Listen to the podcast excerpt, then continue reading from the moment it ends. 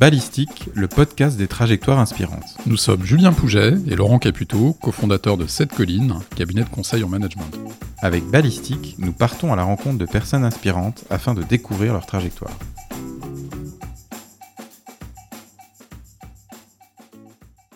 Nous avons le plaisir de recevoir aujourd'hui Sherazade Zekri. Bonjour Sherazade. Bonjour. Je crois qu'on va on va t'appeler Shera aujourd'hui, c'est ça? Je crois que vous pouvez, oui. Ok. On a une petite question rituelle pour commencer, mais avant, on va être un peu taquin. Euh, Shera, comment tu es venue euh, aujourd'hui jusqu'à nos studios? Je suis venue au métro, Ah ah, bon, ça aura son importance plus tard, on va le voir. ligne 3 et ligne 9. Donc effectivement, je te pose la question puisque tu es directrice des nouvelles mobilités pour le groupe Keolis. Et cette fois-ci, on a vraiment notre question rituelle qu'on voudrait te poser. Laurent, c'est à toi. Effectivement, bonjour Chéra. Donc, dans notre rituel, on aime bien poser cette question. Si j'ai le plaisir de te rencontrer lors d'un cocktail et que je te demande de me dire en quelques mots ce que tu fais, qu'est-ce que tu me réponds? Qu'est-ce que je fais ou qui je suis? Qu'est-ce que tu fais? Bien, euh, je vais répondre que je m'attelle à transformer euh, les modes de vie euh, autour du transport et de la mobilité de nos citoyens et à combattre, euh, à dire, des modes de vie euh, et des modes euh, d'usage qui sont plutôt très individuels et à les rendre un peu plus collectifs. Vaste programme. Du coup, on peut peut-être zoomer justement sur euh, effectivement le, les modes, les comportements auxquels euh, tu t'attaques et entre guillemets par le biais de ta direction. Tu nous as parlé en préparation, je crois, d'un concept que je connaissais pas qui s'appelle l'autosolisme. Est-ce que tu peux nous en dire quelques mots?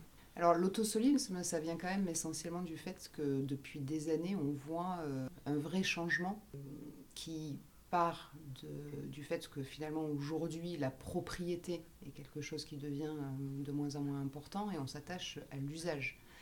Et donc l'objectif finalement de combattre l'autosolisme, c'est de faire sortir les gens de leur voiture individuelle et de les mettre dans des mobilités plus partagées. Alors ça a déjà quand même fortement commencé euh, avec euh, l'émergence euh, du covoiturage, de l'autopartage euh, il y a bien des années, Euh, mais euh, ça se veut évidemment un peu exponentiel dans euh, l'usage qu'on peut faire d'un certain, mode, d'un certain nombre de modes de transport.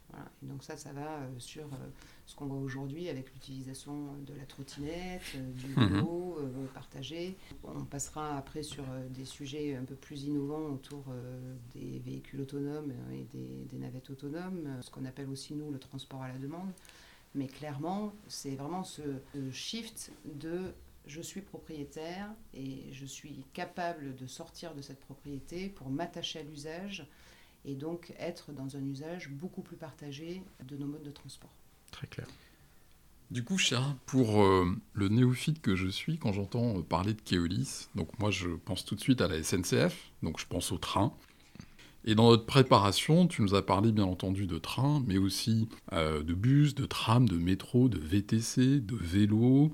On y reviendra d'ailleurs sur le vélo. Et là maintenant de trottinette.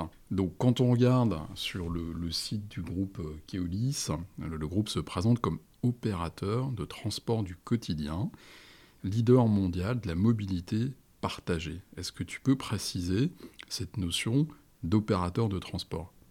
Cette notion d'opérateur, c'est vraiment la capacité à concevoir et à déployer des offres de transport Mhm. euh, du quotidien, parce qu'en fait, on est bien euh, sur euh, le quotidien hein, chez Keolis. Keolis est un leader du métro et du métro automatique. Il a été le premier dans le monde à déployer le métro automatique dans les années 80 euh, à Lille. C'est aussi un leader mondial euh, du tramway. Mhm. Et euh, il opère aussi euh, plus de 22 000 bus euh, aujourd'hui, bus et cars dans le monde. Et alors on est sur 10 modes de transport différents. Et comme Mhm. tu l'as dit, il y a aussi le vélo. On est aussi le premier réseau de transport sanitaire, donc des, des ambulances en France. On gère des parkings avec notre filiale EFIA en France et en Belgique. On est vraiment euh, sur euh, comment euh, je rends un réseau de transport et donc de mobilité le plus efficace possible et le plus intégré possible à l'échelle d'un territoire qui peut être une ville, mais aussi une métropole, une agglomération, etc. En fait, on, dit souvent quand on parle des, des startups que les startups sont des, des structures qui ont pour raison d'être de résoudre les grands problèmes du monde et de notre civilisation.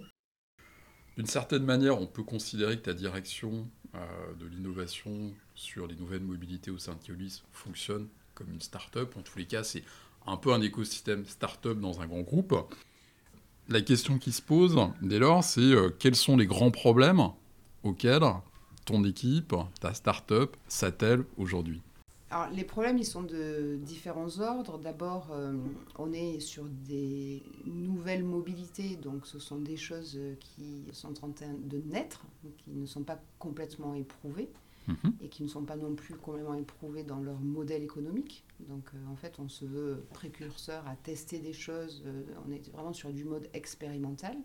D'accord. Et donc ça, il faut trouver les bons terrains pour expérimenter ces nouvelles euh, innovations euh, et ces nouveaux usages. Et puis, il faut aussi euh, arriver à travailler en transverse dans un groupe comme Keolis. on ne l'a pas mentionné tout à l'heure, mais Keolis, c'est quand même 3,4 milliards de passagers aujourd'hui dans le monde, c'est 68 000 collaborateurs. On part sur des sujets agiles et nouveaux. Il faut quand même embarquer avec soi mhm. et fédérer autour de ça. Même si euh, la trajectoire euh, temps, elle est, elle est assez lointaine, parce qu'aujourd'hui, le véhicule autonome, on en parle beaucoup. Alors, on a, fait, on a eu un peu l'effet hype euh, il y a quelques années. Nous, on a commencé en 2016, mhm. en fait, sur le sujet. Donc, on a bien vu cet effet waouh voilà, dans, dans, les villes, etc. Puis, comme tous ces effets-là, ben, ça retombe avant de, de repartir sur des choses qui sont parfois plus réalistes. Mais il faut embarquer, il faut, il faut montrer en fait que ça fera partie euh, de l'équation euh, demain et que même si aujourd'hui euh, on est encore assez loin du sujet, il faut quand même arriver à travailler le sujet et embarquer les gens autour du sujet dans un groupe aussi grand. Quoi. Après, c'est toujours trouver le bon équilibre et le bon dosage. C'est-à-dire que on a vu aussi ces dernières années une forte tendance des grands groupes à investir dans des startups, justement pour se créer mhm. un peu cet écosystème d'agilité et, voilà, d'être un peu précurseur sur un certain nombre de sujets. Et en fait, euh, il n'y a pas de recette euh, magique. C'est-à-dire que souvent, euh, on dit ben, le grand groupe peut finalement tuer la start-up parce qu'il va vouloir être un peu trop interventionniste. Et puis, il y a parfois l'attitude inverse qui est du grand laisser-faire et ce qui fait qu'on ne trouve jamais vraiment les synergies entre le grand groupe et la start-up. Quoi. Donc, c'est aussi ce dosage parce que quand on fait des nouvelles mobilités, on s'appuie sur un écosystème de start-up partenaires. Mhm. Et donc, c'est évidemment trouver aussi euh, ce, bon équilibre entre euh, ce que la start-up va apporter au grand groupe et réciproquement ce que le grand groupe va apporter à la start-up. Ce qui est intéressant, c'est qu'il y a euh, l'idée que tu dois convaincre à deux niveaux, c'est-à-dire évidemment les consommateurs finaux sur les offres de transport que propose Keolis, mais aussi en interne, en faisant de l'évangélisation et en allant expliquer l'intérêt euh, des nouvelles mobilités que propose ta direction. Moi, la question que je me pose aussi, c'est est-ce que euh, l'activité historique euh, d'un Keolis peut pas être un peu craintive aussi, puisque quelque part, les offres que tu proposes, finalement, quand on parle de véhicules autonomes, de choses comme ça, c'est quelque part un peu en concurrence, voire ça pourrait être amené à remplacer certaines activités. Donc, est-ce qu'on n'a pas une crainte de cannibalisation, tout simplement, qui ferait que les gens seraient un peu craintifs sur tes nouvelles offres? En gros, la question que je me pose, c'est en t'écoutant, c'est je vois que tu as de l'évangélisation à faire en externe, naturellement, vis-à-vis des consommateurs. Et j'imagine que tu as aussi beaucoup d'évangélisation à faire en interne pour expliquer l'évolution de l'écosystème, les, nouvelles offres que tu es amené à pousser avec ta direction. Et euh, moi, la question que je me posais, c'est quand euh, l'activité historique de Keolis, donc euh, opérateur de flotte avec des véhicules dans lesquels il y a de l'essence, des chauffeurs, etc., quand l'activité historique regarde ce que tu fais, quelque part, est-ce qu'elle n'a pas un peu peur en se disant, mais finalement, si ça réussit, ils vont me remplacer? Cette peur, elle existe, ça c'est indéniable, et je pense qu'elle existe essentiellement parce que dans les 60, plus de 68 000 collaborateurs dont je vous parlais aujourd'hui, la plus grande partie, ce sont évidemment nos conducteurs. Mhm. Euh, et ces conducteurs, aujourd'hui, euh, ils sont essentiels finalement à, avoir la capacité d'opérer un certain nombre de, modes de transport. Après, on l'a déjà vécu quand même avec le métro automatique. Tout à l'heure, je vous ai mhm. parlé du métro automatique. Dans les années 80, quand on a lancé le métro automatique, on a bien vu qu'il n'y avait plus de conducteurs euh, sur ces métros. Mais par contre, il y avait tout un tas de métiers qui avaient, eux, évolué pour faire en sorte qu'on soit en capacité d'opérer de manière sécuritaire. Hein. La sécurité, évidemment, notre préoccupation euh, numéro un. Euh, et euh, donc l'enjeu était vraiment euh, de pouvoir faire évoluer ces métiers. Aujourd'hui, ce dont on se rend compte sur le véhicule autonome et sur ces modes de, mobilité plutôt agiles, il y a deux choses. Première chose, c'est qu'on est souvent en complémentarité de ce qu'on appelle nous le mass transit. Donc le mass transit, c'est la mhm. capacité à transporter le plus grand nombre dans ce qu'on a aujourd'hui dans les trains, le RER e qu'on connaît à Paris, les métros et les tramways. Et en fait, si on veut que les gens abandonnent la voiture individuelle, il faut leur proposer des solutions de transport de bout en bout. Ça veut dire avoir les bonnes connexions au mass transit avec des solutions qui vont être plus dans la micro-mobilité et plus agiles. Donc euh, ces nouveaux modes viennent souvent en complémentarité de euh, ces modes beaucoup plus capacitaires. Le deuxième sujet, qui revient à ce que je disais tout à l'heure, c'est cette capacité à embarquer. C'est que je ne crois pas euh, demain qu'on va devoir se passer de tous ces employés aujourd'hui qui font le chiffre d'affaires, j'imagine. chiffre d'affaires et, et, surtout de se dire que ces gens-là, il faut les embarquer dans une modification, ou en tout cas une évolution de leurs compétences pour répondre aux enjeux de demain. Mhm. Et nous, on l'a bien vu sur le véhicule autonome, il s'est passé deux choses, c'est-à-dire qu'aujourd'hui, pour opérer des véhicules autonomes, il faut qu'on ait un opérateur à bord, on l'appelle le safety driver en anglais, mhm. et cet opérateur à bord, il a fallu le former Mhm. il est détenteur d'un permis D comme euh, les chauffeurs de bus, mais il a fallu le former à la technique du véhicule, à un certain nombre d'éléments de processus opérationnel. Et donc, on a fait évoluer ses compétences. Mhm. On a aussi créé en interne une formation pour ces opérateurs, parce qu'on a un institut Keolis euh, qui permet de, former euh, l'ensemble de nos collaborateurs. Et donc, c'est vraiment ces sujets-là qu'il faut travailler et montrer euh, que les métiers de demain ne seront pas nécessairement les métiers d'aujourd'hui mhm. et se mettre en capacité dès aujourd'hui de, construire progressivement en fait cette trajectoire. Voilà, puis il y a les notions d'employabilité derrière, effectivement avec tous ces conducteurs. Et ce que tu dis, si je te résume, c'est que l'employabilité de demain de ces conducteurs se travaille aujourd'hui doit se travailler à partir d'aujourd'hui. Alors c'est là où parfois c'est un peu difficile hein, de se mettre en mouvement sur ces sujets-là. Mhm. Mais en effet, petit à petit, euh, c'est quelque chose qui se, doit se travailler dès aujourd'hui. Si on poursuit notre, notre conversation sur un, des thèmes aussi qui nous, qui nous semble clé, en tous les cas qu'on a partagé lors de notre préparation, c'est euh, effectivement cette notion d'énergie plus propre. Dans notre préparation, tu nous as dit que Keolis, effectivement, avait développé un certain nombre d'offres avec des énergies différentes, plus propres. Euh, et en tous les cas, on voit que le groupe communique énormément sur cette dimension-là. Donc la question légitime qu'on peut se poser, t'auras pas échappé, c'est euh, est-ce qu'on est, comme beaucoup de marques aujourd'hui, dans une dynamique de greenwashing Ou est-ce qu'il y a une vraie volonté du groupe de changer un certain nombre d'usages, de modalités de transport, et d'aller vraiment vers des, des pratiques euh, qui utilisent de l'énergie propre?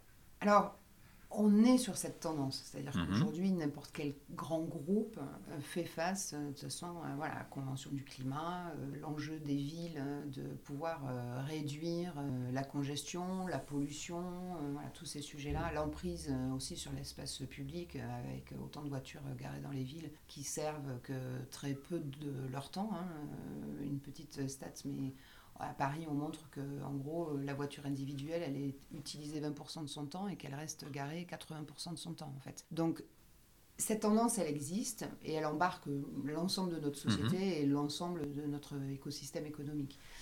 Alors c'est vrai qu'aujourd'hui, donc nous on est vraiment dans un business qui est B2B2C, hein, c'est-à-dire que nos clients ce sont les collectivités. Mhm. ce qu'on appelle les autorités organisatrices de mobilité en fait hein, des territoires. Et euh, aujourd'hui, évidemment, euh, l'ensemble de ces territoires s'inscrivent dans euh, une économie plus verte. Et donc ça se matérialise par aujourd'hui, nous, des appels d'offres qui demandent en fait l'utilisation de flottes de bus essentiellement, parce que voilà, le métro, on peut se dire que c'est quand même déjà assez propre, le tramway mhm. aussi. Aujourd'hui, il y a un vrai sujet autour du bus et on voit bien ce, changement en fait s'opérer entre des flottes de bus thermiques vers des flottes de bus de plus en plus propres, qu'elles soient électriques ou au gaz ou plus lointains à hydrogène. Mais, euh, J'ai vu qu'à Stockholm, vous aviez des bus qui roulent grâce à des eaux usées. Parce que l'enjeu, c'est en effet de cette énergie, c'est d'où elle provient après, parce qu'elle peut être produite de manière propre, ou en tout cas euh, produite, euh, il y a tout un débat euh, sur les batteries aussi aujourd'hui, etc. Mm. Mm. Et donc, en effet, quand on est sur du biogaz, on est sur cette capacité en fait d'utiliser de l'énergie qui a été construite de manière propre versus des choses qui sont encore sur le gaz, parfois, quand on parle de GNV, du gaz naturel de véhicule, qui est encore extrait, mhm. mais pas forcément de manière propre. Voilà. D'accord. Et donc aujourd'hui, chez, chez Keolis, on a sur à peu près une flotte globale dans le monde de 22 500 bus. On en a à peu près 16% à fin 2019 qui sont passés sur euh, des énergies euh, propres et énergies nouvelles. On voit bien que cette tendance s'accélère au regard des appels d'offres qui sortent dans les marchés. Et sur euh, cette fin d'année, on, aura, on aura passé les 20%. Voilà. On n'est pas juste sur de l'intention. Mhm. C'est clairement en train aujourd'hui euh, euh, de, de, se réaliser, de se concrétiser, même si euh, évidemment ça va demander encore un certain temps pour que sur la capacité à passer sur des flottes qui soient entières, entièrement propres. Donc ça, ce sont les bus. Et puis en effet, sur les nouvelles mobilités, on le voit bien, on part déjà avec ce postulat de base qui sont qu'on est sur de l'électrique. C'est-à-dire qu'on n'est plus forcément sur du thermique. Le véhicule autonome c'est de l'électrique. Et sur nos services de transport à la demande, on est aussi euh, sur euh, des flottes qui se veulent de plus en plus propres. Alors en t'écoutant, c'est très intéressant. Je comprends que ce qui fait que ça bouge, c'est aussi toutes ces autorités organisatrices qui, avant de vous déléguer un service public de transport, mettent dans le cahier des charges, mettent dans les appels d'offres le fait qu'il faut que ce soit propre. Donc ça, c'est une force assez puissante. Si on regarde sur une ville comme Paris, on peut considérer que le maire actuel euh, est probablement le meilleur allié que vous pouviez avoir, puisqu'elle est, on le sait, euh, assez anti-voiture et très pro-transport alternatif. La question que je me pose, c'est est-ce que finalement, c'est pas un peu fragile hein? Imaginons demain, on a une nouvelle majorité, on a quelqu'un qui a des vues un petit peu différentes. Est-ce que euh, vous risquez pas d'avoir, je dirais, moins d'activités, de, moins de chiffre d'affaires, parce que la sensibilité voiture sera pas la même Alors, derrière les autorités organisatrices, il y a les citoyens.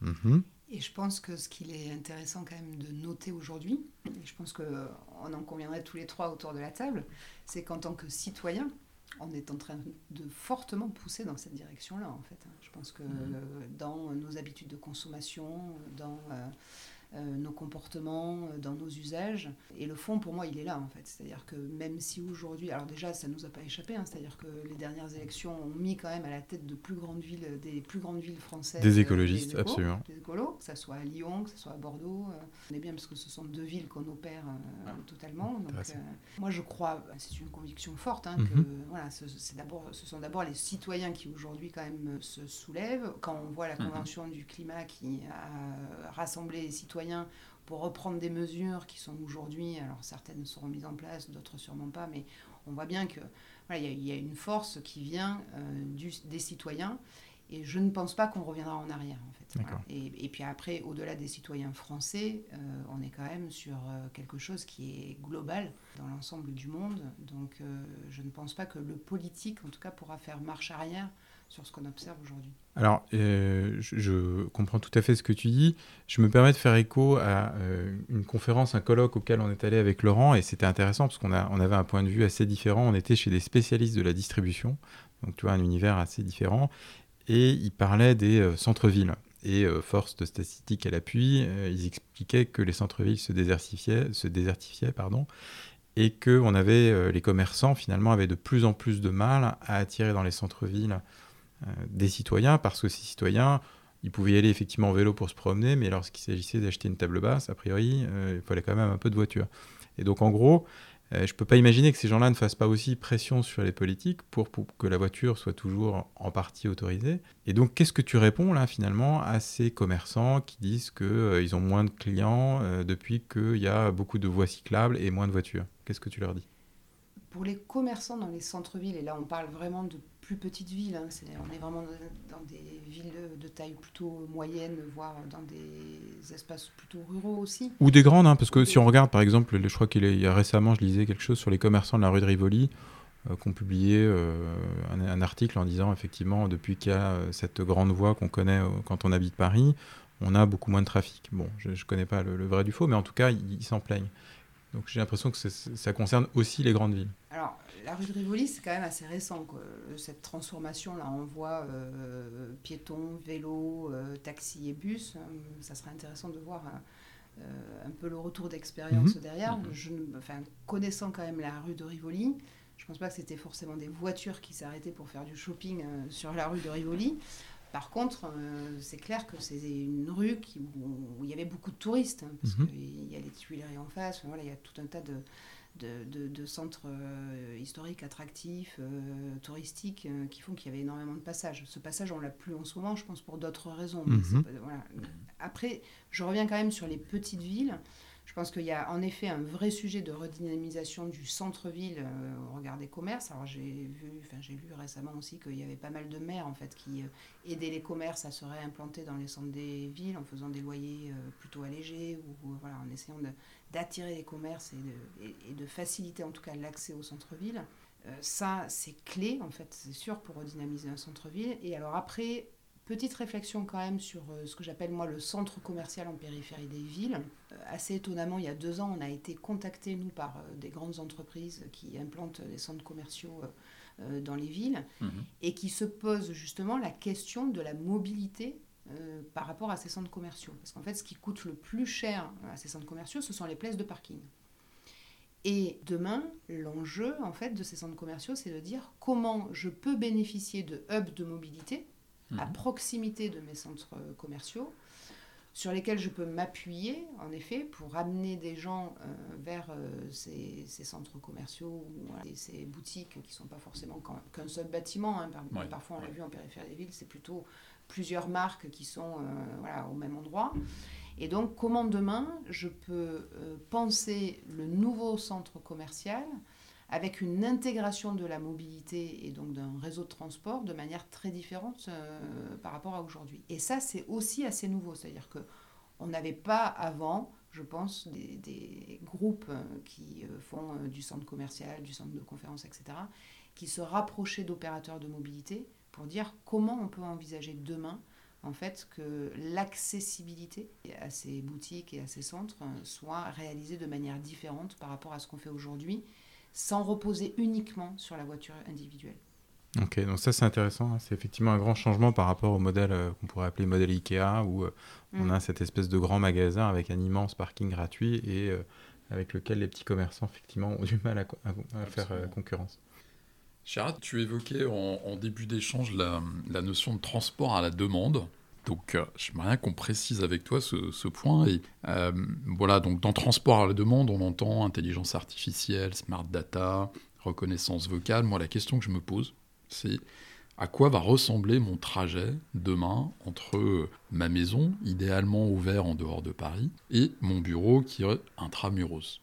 Il peut prendre différentes formes en fait ton trajet parce que ça va être euh, finalement euh, quels sont les modes que tu auras toi envie euh, Mhm. d'utiliser. En tout cas, ce qui est important dans ce que tu mets dans le mot trajet, c'est que c'est bien un trajet de bout en bout en fait. Mhm. Avant, on regardait les modes de transport de manière très verticale, les uns à côté des autres. En fait, aujourd'hui, l'enjeu, c'est comment on intègre l'ensemble de ces modes-là et qu'on donne euh, en fait une, une forme de fluidité euh, sur l'ensemble du parcours. Donc, ton point A, qui est la maison, à ton point B, euh, Mhm. qui est le travail, peut comporter euh, finalement une agrégation de différents modes de transport et qui peut aussi être très différent d'un jour à l'autre. Tu peux décider, parce qu'il fait beau, de prendre ton vélo et de faire potentiellement tout ton trajet en vélo, ou tu peux décider de prendre ton vélo sur une partie du trajet et d'aller connecter à un train ou à un métro où tu auras la capacité de garer ton vélo et de faire cette connexion euh, avec euh, un autre mode de transport.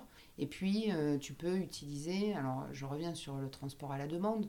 Le transport à la demande, en fait, c'est un transport qui est euh, digital et connecté, hein, qui, euh, si on peut l'assimiler à ce qui est du VTC qu'on connaît tous aujourd'hui quand on Mhm. utilise euh, du Uber ou un autre VTC. Donc c'est vraiment digital dans le sens où j'ai une app et je commande un transport, mais il est partagé parce qu'on est vraiment sur. euh, D'accord. Et donc, en fait, l'enjeu du transport à la demande, c'est de dire je fais appel à un opérateur euh, de mobilité qui va me proposer en fait euh, un service dans des véhicules qui sont la plupart du temps aujourd'hui plus petits, donc euh, qui offrent aussi une forme de flexibilité. Et euh, je vais pouvoir suivre l'arrivée de mon véhicule. Donc, j'ai tout ce parcours client en fait très digitalisé et qui me permet de me déplacer d'un point A à un point B et qui lui aussi, ce point B peut être en connexion en fait avec d'autres modes de transport. Et l'enjeu du transport à la demande, c'est de dire je donne encore plus la possibilité aux gens de sortir de leur voiture individuelle parce que potentiellement sur les petits derniers kilomètres qui mhm. me manquaient et que je ne souhaitais pas faire à pied, euh, mais pour lesquels je n'avais pas de solution, et eh ben là j'offre une solution d'un transport euh, partagé qui est euh, dynamique comme on peut le voir aujourd'hui avec des entreprises de VTC. Alors ça a l'air extrêmement euh, efficace. En tous les cas, moi qui suis euh, à la fois vélo, euh, transport en commun et puis très peu voiture, je trouve ça extraordinaire. La question que je me pose automatiquement quand j'entends ça, c'est c'est quoi l'addition pour moi usager Dans quelle mesure le transport à la demande finalement bénéficie à l'usager sur son budget transport? Et on sait combien, et l'actualité nous l'a rappelé ces derniers mois, on sait combien pour les Français cette question du budget transport est vraiment importante. Alors le transport à la demande aujourd'hui, quand il est intégré dans une délégation de service public, il ne coûte pas plus cher qu'un ticket de bus ou de métro ou de tramway en fait. C'est exactement euh, le même prix. Après, il va falloir que les opérateurs que nous sommes démontrons en fait qu'il y a une vraie viabilité économique de ce type de service et elle ne peut exister que si on est capable en effet de maximiser le nombre de passagers que l'on met à bord euh, du véhicule. Parce que si ça devient du taxi, euh, évidemment, hmm. euh, on ne va pas pouvoir continuer et c'est pas le but en fait. C'est pas encore une fois, c'est pas le but d'avoir du taxi individuel.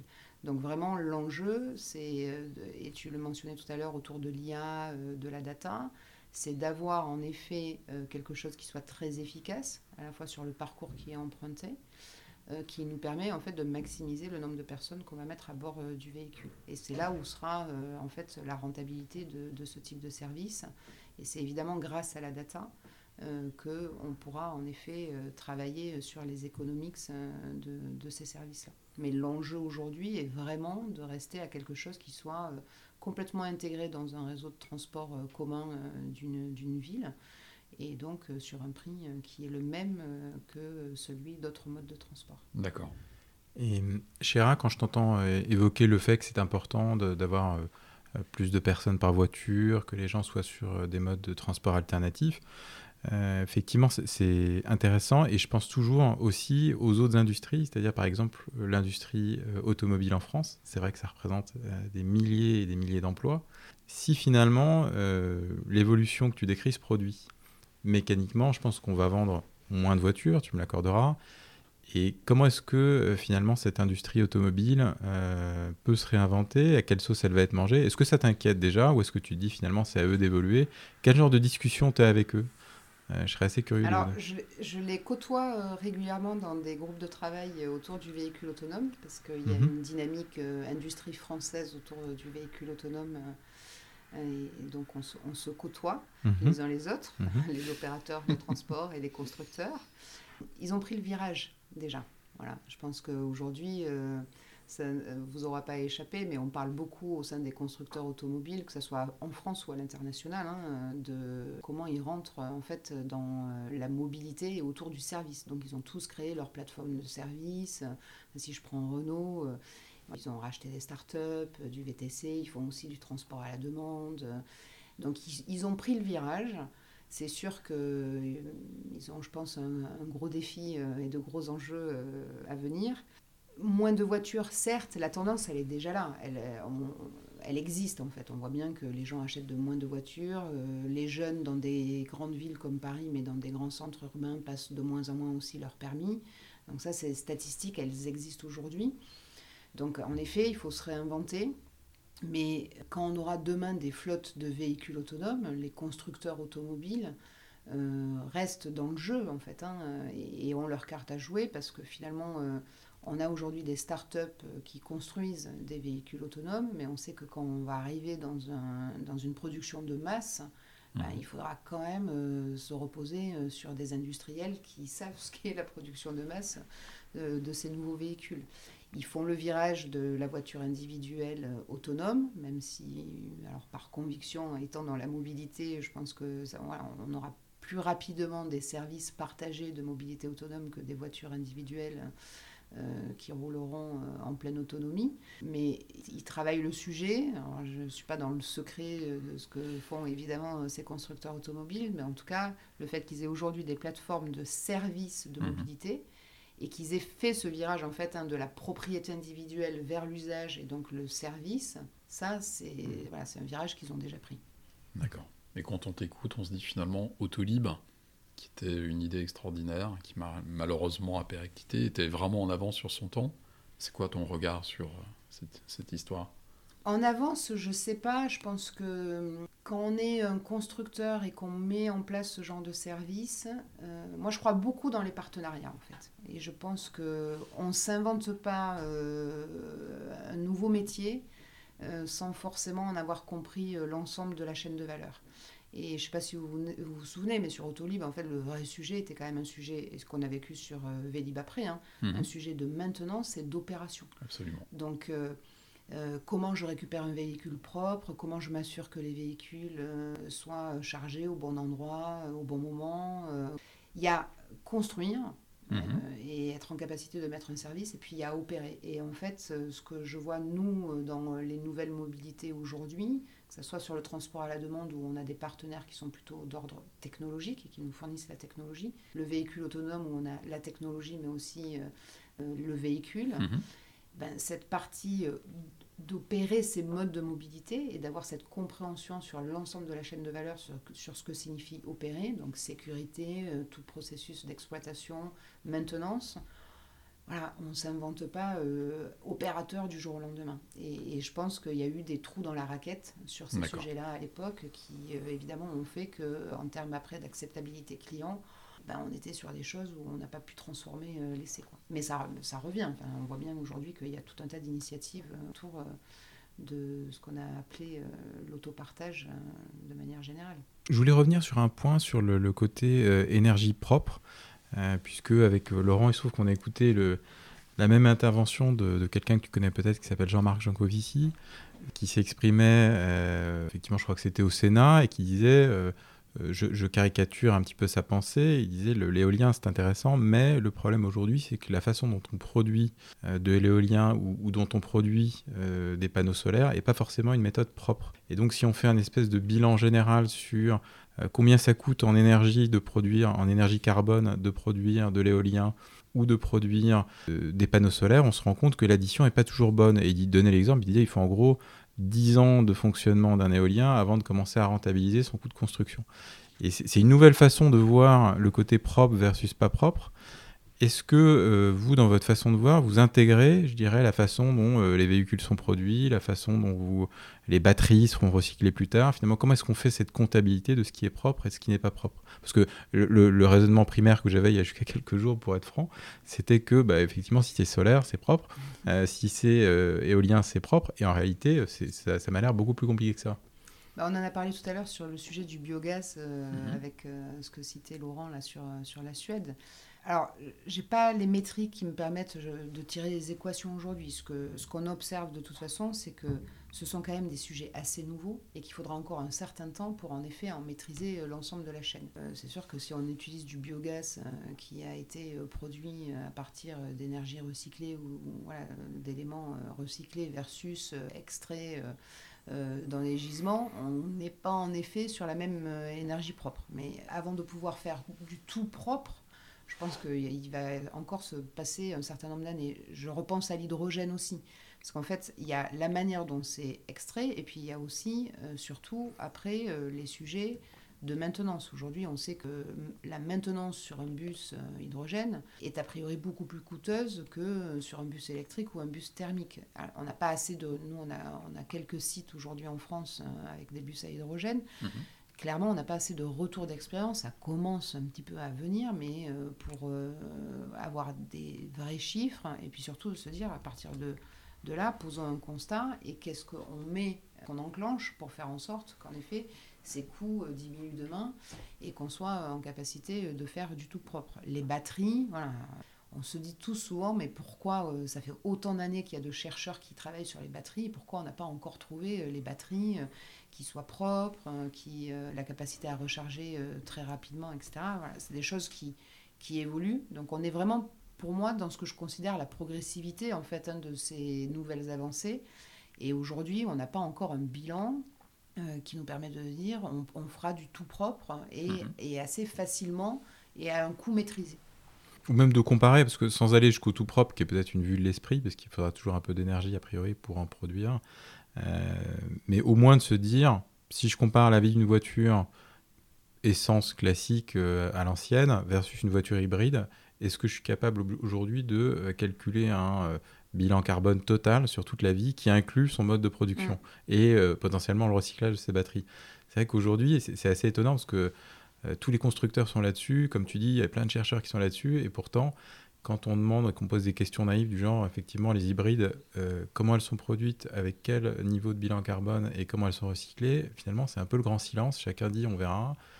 Ou chacun a ses chiffres. Ou chacun a ses chiffres, ouais. Voilà, et on a un peu du mal à reconstituer tout ça. Oui, alors effectivement, autre question qu'on souhaitait te poser euh, avec Laurent. Euh, quand tu parles du temps, c'est intéressant dans tout ce que tu dis, tu, tu, évoques souvent le fait, on est sur des choses expérimentales, on est en bêta, ce sont des sujets qui prennent du temps et on le comprend tout à fait parce qu'il y a derrière des évolutions de société, des évolutions technologiques, des évolutions d'organisation. Donc c'est complètement logique que ça s'inscrive dans la durée. Après, Keolis, comme tous les grands groupes, on imagine, a des exigences de retour plus immédiates. Et on sait que les groupes suivent leur trimestre, leur quadrimestre, etc. Et donc, comment est-ce que tu arrives à concilier dans ton job finalement le fait d'être dans un grand groupe qui a légitimement des attentes de retour sur investissement assez rapides, et en même temps traiter des sujets dont tu sais pertinemment, et tu nous l'as dit, qu'ils vont évoluer sur le long terme, que l'adoption va se faire sur le long terme, et qu'on est encore en bêta. Comment est-ce que tu euh, fais le pont entre ces deux mondes? Déjà, Keolis, euh, on n'est pas coté. Hein. On n'a pas ce sujet peut-être un peu court-termiste des boîtes euh, du CAC 40 et de grands groupes comme des grands groupes d'énergie qui voilà, sont parfois assez challengés sur ce virage mm-hmm. vers les énergies propres. Deuxième sujet, c'est que on est quand même sur des clients publics. On fournit un service public. Mm-hmm. Et donc, quand on fait du service public à travers des contrats de délégation de services publics, je peux vous dire que les taux de marge sont quand même très bas. Donc le résultat du groupe, euh, évidemment, euh, on n'est pas sur des, euh, des EBIT qui sont très élevés au regard du, chiffre d'affaires. Par contre, ce qui est clair, c'est que le groupe, et comme tout grand groupe, c'est qu'on est obligé quand même de regarder ce que va être demain. Donc on ne peut pas se dire on n'a pas les moyens d'investir et on le prendra au moment où ça arrivera. Donc évidemment, on a de l'investissement sur ces nouvelles mobilités qui reste quand même voilà, très contenu et, maîtrisé. On fait des expérimentations, mais on ne sera jamais dans de très grands programmes parce que les investissements sur euh, des programmes d'innovation et recherche sur ces sujets-là euh, sont euh, assez inatteignables pour un groupe comme Keolis. Par contre, dire on fait du proof of concept, on fait de l'expérimental, on se met dans cette dynamique et on apprend dans nos processus aussi euh, d'exploitation et d'opérateurs et d'évolution de métier, enfin tout ce qu'on a pu se dire jusqu'à présent, c'est quand même euh, assez clé sans forcément attendre aujourd'hui un retour sur investissement euh, sur le sujet. Voilà. Après, il y a un dernier sujet qui est quid du modèle économique hein, en fait mmh de ces services-là demain. On n'y est pas encore. L'objectif, c'est sur les véhicules autonomes, c'est de dire il faut enlever l'opérateur de bord, mais on voit aussi qu'une navette autonome aujourd'hui, avec une capacité de 15 personnes, ça coûte 300 000 euros. Donc euh, il va falloir que le prix aussi de ces navettes diminue fortement. Voilà, donc on, a quelques agrégats et on sait que cela, il va falloir les faire bouger, mais on n'a pas encore l'équation euh, qui est là. Donc euh, un retour sur investissement sur ces nouvelles mobilités aujourd'hui, il reste encore incertain en fait. Ok merci beaucoup pour, euh, pour cet éclairage. Euh, alors l'intérêt du mot mobilité, hein, je crois, c'est qu'il a plusieurs sens. il y a la mobilité au sens euh, transport et puis il y a la façon dont on chemine et dont on fait sa trajectoire sur un, sur un plan plus personnel. N'est-ce pas Laurent? Absolument. Du coup, Chéra, moi j'aurais qu'on parle de ta trajectoire. Moi je t'ai connu dans le cadre de, tes fonctions de directrice marketing et commerciale au sein de Thalys. Euh, notamment à l'époque de la transformation de Thalys en, entreprise ferroviaire. Je sais qu'à l'époque, tu avais la responsabilité de près de 60 personnes. 80, 80, voilà. J'ai eu le plaisir à plusieurs reprises de t'accompagner dans, la réalisation de tes séminaires annuels. Donc dans ce rôle de manager, euh, quelles étaient les activités que tu réalisais avec plaisir et celles qui te demandaient le plus d'efforts? T'as la mémoire un peu courte en fait, Laurent. Et bim. Parce qu'en fait, on s'est rencontrés avant Thalys. Quand j'étais euh, directrice du développement euh, de projets euh, à grande vitesse hors Europe, petite époque où j'ai travaillé sur des projets, des appels d'offres de grande vitesse sur l'Arabie Saoudite, le Maroc et les États-Unis. Et c'est à ce moment-là qu'on s'est croisés pour la première vrai. fois, tu vois. C'est Voilà. vrai, Mais je bon. confirme. Mais À c'est la vrai qu'on a, Défense. on a, on a plutôt travaillé ensemble euh, euh, chez Thalys. C'est une question évidemment un peu personnelle.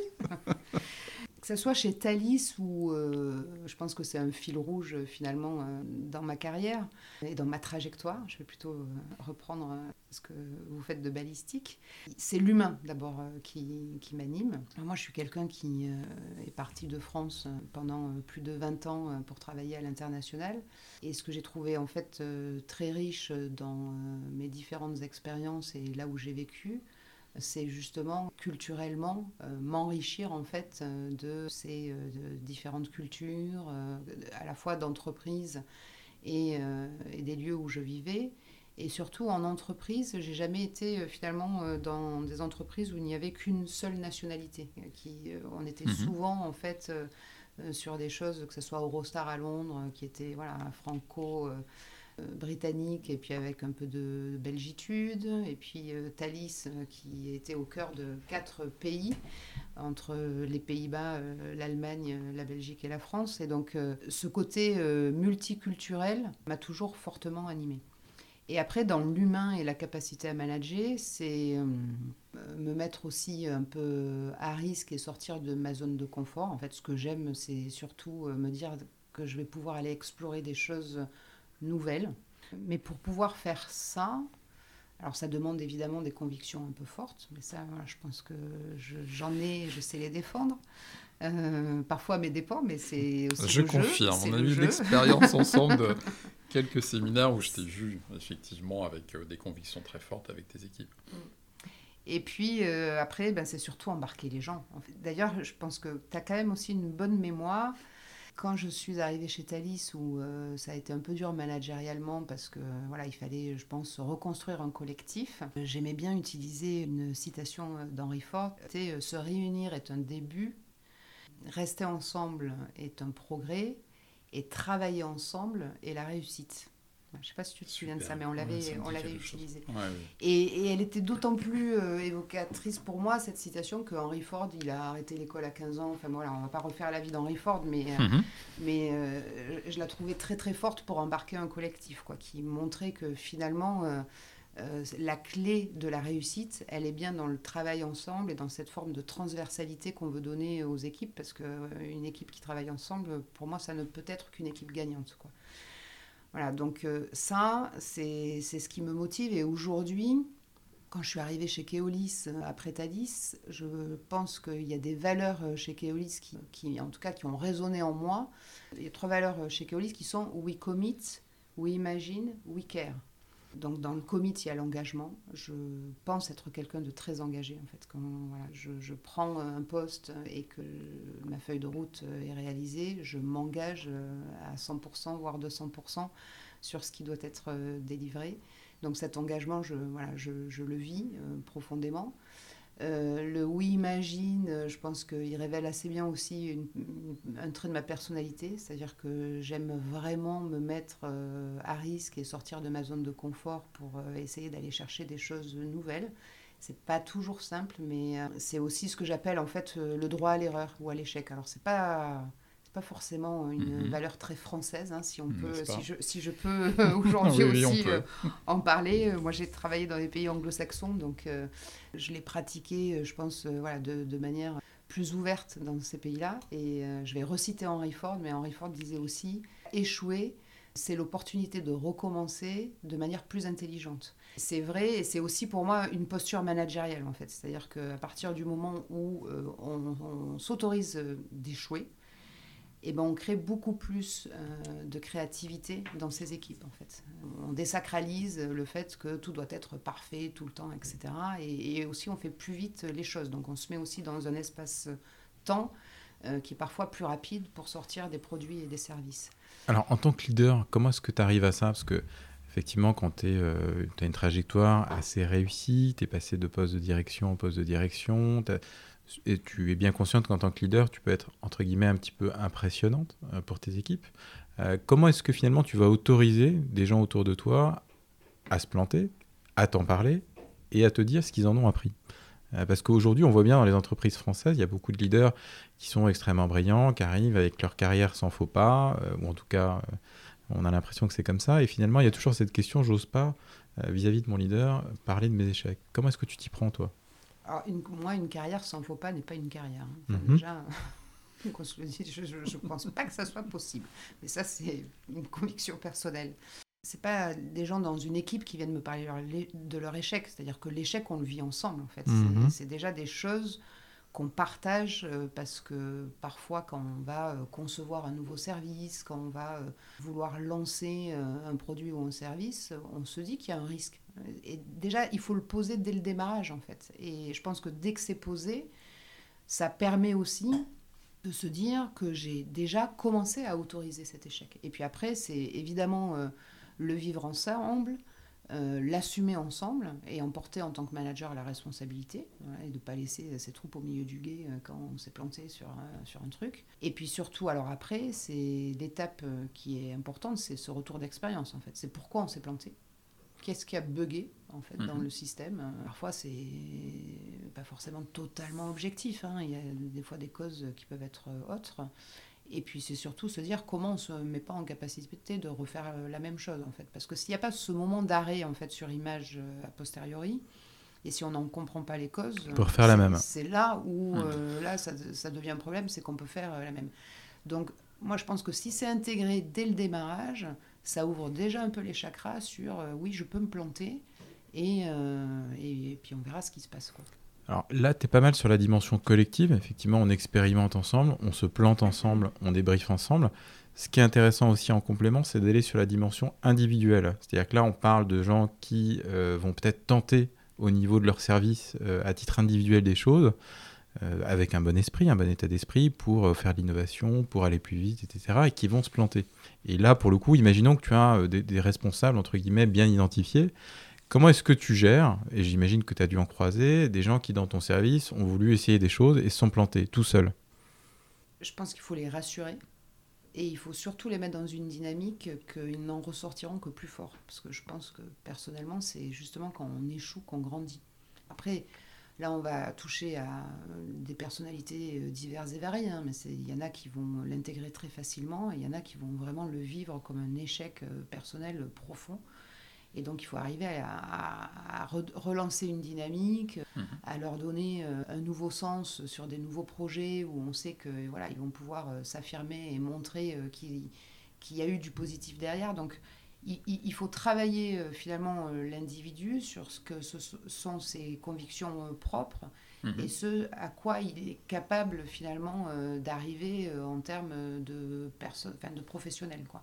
Je marche beaucoup au feeling en fait hein, sur, euh, sur ces sujets-là, avec je pense une assez bonne voilà, compréhension des gens que, que, je manage et parfois des intuitions un peu fortes. L'enjeu c'est évidemment de redonner confiance et de ne pas laisser une personne s'enfermer dans son échec. Ou en tout cas croire que voilà parce qu'elle a eu un échec derrière tout ce qu'elle va entreprendre risque euh, d'être un échec très clair. Du coup Chéra, quels sont généralement les qualificatifs que euh, tes équipes utilisent pour parler de toi quand tu n'es pas là à la machine à café Chez Thalys, je me souviens, il y avait quelque chose qui m'avait euh, assez marqué. Une, une femme de l'équipe qui quittait l'entreprise et qui était venue me voir avant de partir et qui euh, m'avait dit, je pense, quelque chose qui euh, est très juste et souvent utilisé à mon égard. Ça m'avait dit, grâce à toi, j'ai découvert ce que pouvait être manager d'une exigence parfois un peu extrême, mais avec un humanisme en fait assez étonnant. Et pour elle, elle n'arrivait pas à réconcilier les deux en fait. Soit on était hyper exigeant et il n'y avait pas d'humain, soit on était très humain et il n'y avait pas forcément d'exigence. Quoi. Et j'ai trouvé, euh, bon, d'abord, je l'ai d'abord remercié chaleureusement, évidemment, parce que j'ai trouvé ça quand même fort sympathique.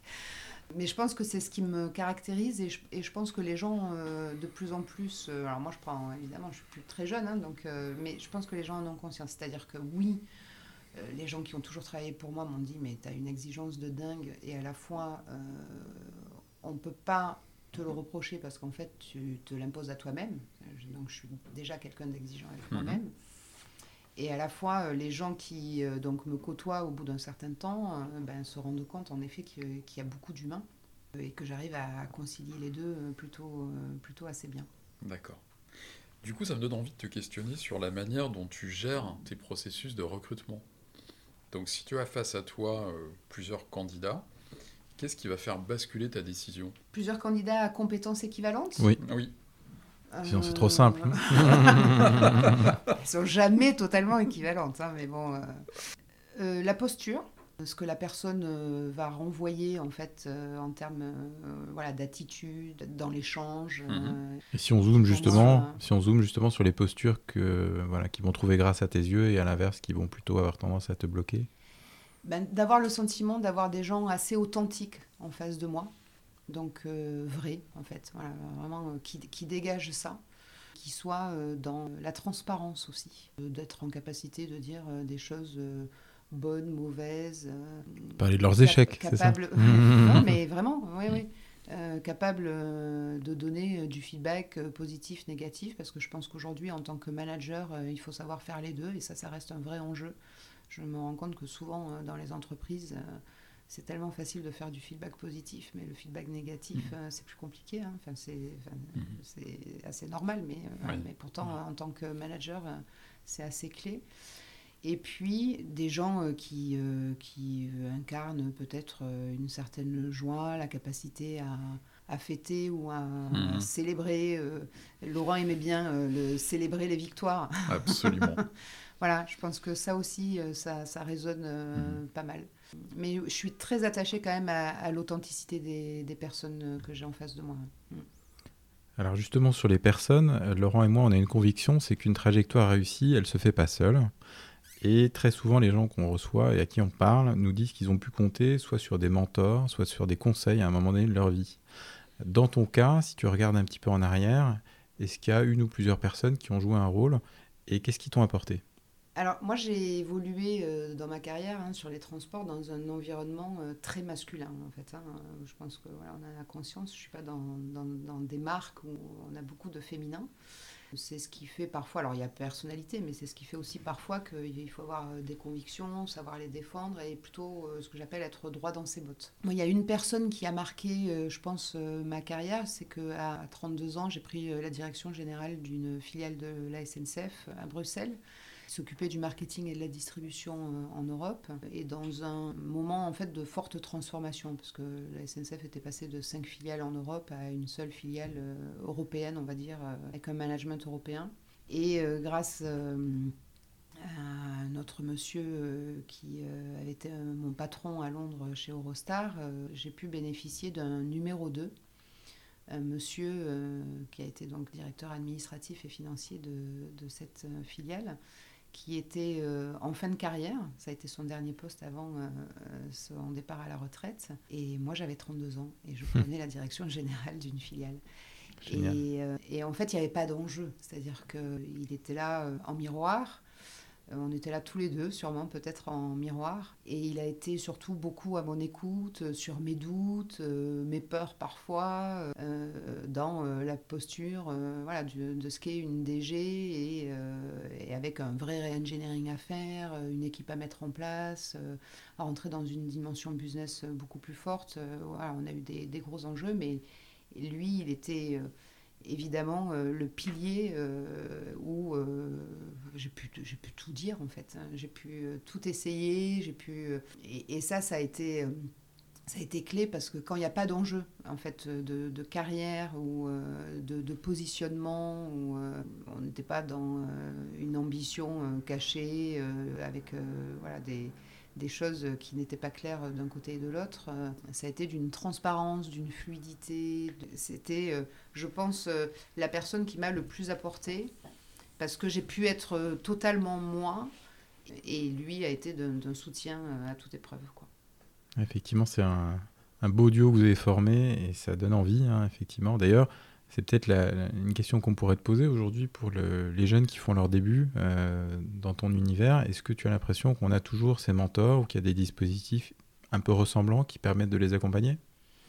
Il y a beaucoup de mentoring qui se mettent en place euh, dans les entreprises. Alors surtout, euh, on est en train de relancer chez Keolis un, réseau de femmes pour justement accompagner. Il y a à peine un peu plus de 20% de femmes euh, chez Keolis aujourd'hui. Et évidemment, à tous les niveaux de l'entreprise, euh, ça demande ce qui est plus de femmes. Donc on est en train d'essayer de relancer un programme euh, de mentoring. Et je crois, oui, personnellement, que le mentoring est quelque chose d'assez efficace sur la capacité à, à développer à la fois les compétences et surtout les, les craintes et les peurs euh, que peuvent avoir, euh, là je parle de femmes, mais aussi euh, parfois d'hommes, hein, de, de, pouvoir se positionner sur des jobs, d'avancer, de pouvoir penser qu'on n'est pas forcément compétent parce qu'on n'a que 70% des compétences du truc et qu'il nous en manque 30. Enfin voilà, donc comment on fait avancer tout ça? Et je crois que le mentoring est pour le coup quelque chose de, de plutôt efficace en la matière. Alors, cher, pour se diriger vers euh, la fin de notre podcast, on a un rituel qui s'appelle le questionnaire de Piroust. Donc, comme tu l'auras deviné, c'est un questionnaire qui est basé à la fois sur le questionnaire de Proust et le questionnaire de Bernard Pivot, qui était aussi extrêmement excellent. Donc, il y a une douzaine de questions. Je vais te demander de choisir un chiffre entre 1 et 12, sans regarder, pour nos auditeurs qui ne te voient pas. Euh, 7. La 7. Alors, le son ou le bruit que tu détestes Les bruits euh, plutôt stridents. Et alors, et le moustique. Ah. Vous savez, quand vous êtes bien, euh, vous couchez le soir, etc. Et puis un petit moustique qui vole au-dessus de votre tête.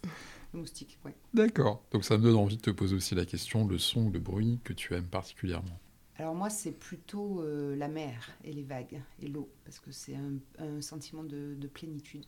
Alors, tu as le droit encore à une ou deux petites cartes. Est-ce que tu as un numéro entre 1 et 12 que tu souhaites nous donner? Deux. Donc, le mot que tu détestes, ou l'expression Joker. ok. Je sais pas. Le mot que je déteste ou l'expression bah, Les gros mots en général. D'accord. J'en dis quand même parfois de temps en temps, mais... Euh, ok. Et à l'inverse, comme Laurent, euh, le mot que tu préfères?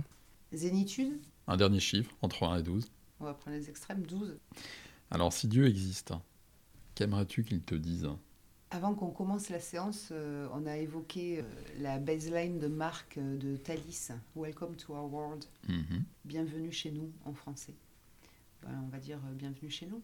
Le nous ayant, ayant son importance. Super. Bah, merci beaucoup, Chéra. Merci beaucoup, Chéra. Merci à vous. Merci à vous, chers auditeurs, d'avoir écouté ce podcast jusqu'au bout. Si ça vous a plu, n'hésitez pas à en parler autour de vous et à vous abonner. Nous vous donnons rendez-vous prochainement sur Ballistique pour un nouveau podcast. À bientôt.